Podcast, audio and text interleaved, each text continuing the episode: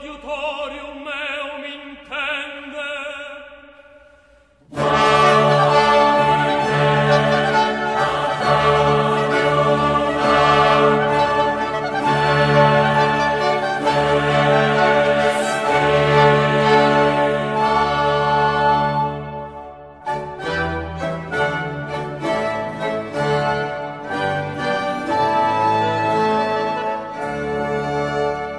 All'uomo caduto non piace sentirsi dire cosa sia vero e cosa sia falso, cosa sia bene e cosa sia male.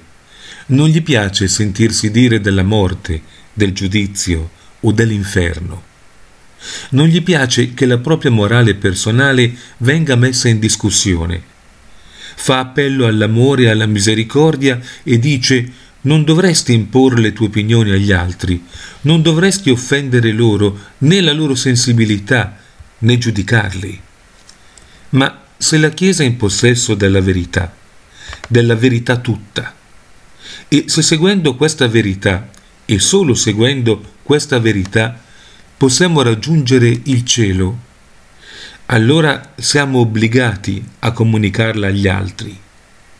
Se determinate persone si avviano per il Cairo attraverso il deserto e una persona parte nella direzione sbagliata, un'altra non ha abbastanza viveri per tutto il viaggio, un'altra non ha la benzina, un'altra non ha la mappa né la bussola.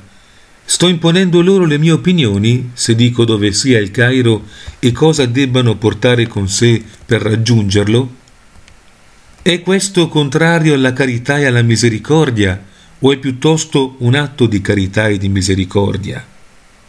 Anche se la persona in questione non ne vuol sapere perché pensa di saperne di più. Se vogliamo amare il prossimo, aiutiamolo a raggiungere il suo bene più grande, che è il cielo.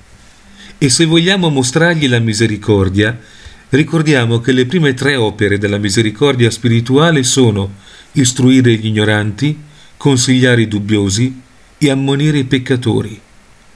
Ma sei duro, dirà l'uomo caduto, le tue parole sono dure. Eppure anche le parole di nostro Signore stesso furono chiamate dure durante la sua vita terrena. Le sue parole sul matrimonio, sull'adulterio e sulla Santissima Eucaristia. Ma significa questo che devono essere ammorbidite per adattarsi all'uomo moderno, chiunque sia? No. La realtà è dura e la verità è dura e le verità della nostra fede hanno un rigore inflessibile, come lo stesso Nietzsche riconosce nella sua ammirazione per la stessa Chiesa che disprezza. La vita è dura, la realtà è dura ed è difficile accettare i suoi rovesci, è difficile accettare i nostri fallimenti. Ma solo vivendo la verità, la dura verità, e solo essendo realistici, e fondando la casa della nostra vita sulla roccia della verità, possiamo vivere una vita di perfezione cristiana. Cristo stesso è la roccia sulla quale viene edificata la casa della Chiesa, sulla quale deve essere edificata anche la casa della nostra vita. Egli è la pietra angolare, la pietra granitica della verità che quando cade su un uomo lo ridurrà in polvere come un sasso che cade su una conchiglia e la riduce in polvere, dice Sant'Agostino, per essere spazzato via dalla faccia della terra, essere spazzato via dalla faccia di Dio. L'uomo caduto può provare a mettere in dubbio la natura della verità stessa e dire questa è verità per te, ma questa è verità per me. Ho la mia visione delle cose. Infatti, facciamo notare che è stato inventato un nuovo concetto nei nostri tempi, quello di realtà soggettiva. In risposta a ciò possiamo dire che ognuno di noi ha una propria visione delle cose, la propria realtà soggettiva, ma ciò che conta veramente non è come la veda io, ma come lo sia realmente. La nostra visione o corrisponde alla realtà oggettiva, nel qual caso è vera, o non corrisponde alla realtà oggettiva, nel qual caso è falsa, e non solo falsa, ma anche folle, perché la follia non è altro che la realtà soggettiva nella sua opposizione alla realtà oggettiva. Forse il nostro avversario continuerà dicendo che la verità cambia. Può dire, la Chiesa insegnava una volta che il battesimo fosse necessario per raggiungere il cielo, che il marito fosse il capo di sua moglie, che l'impurità sia peccato mortale, che l'inferno esista, ma non è più così. Ma questo significa che la verità è cambiata? Se era vero allora, non è vero pure adesso?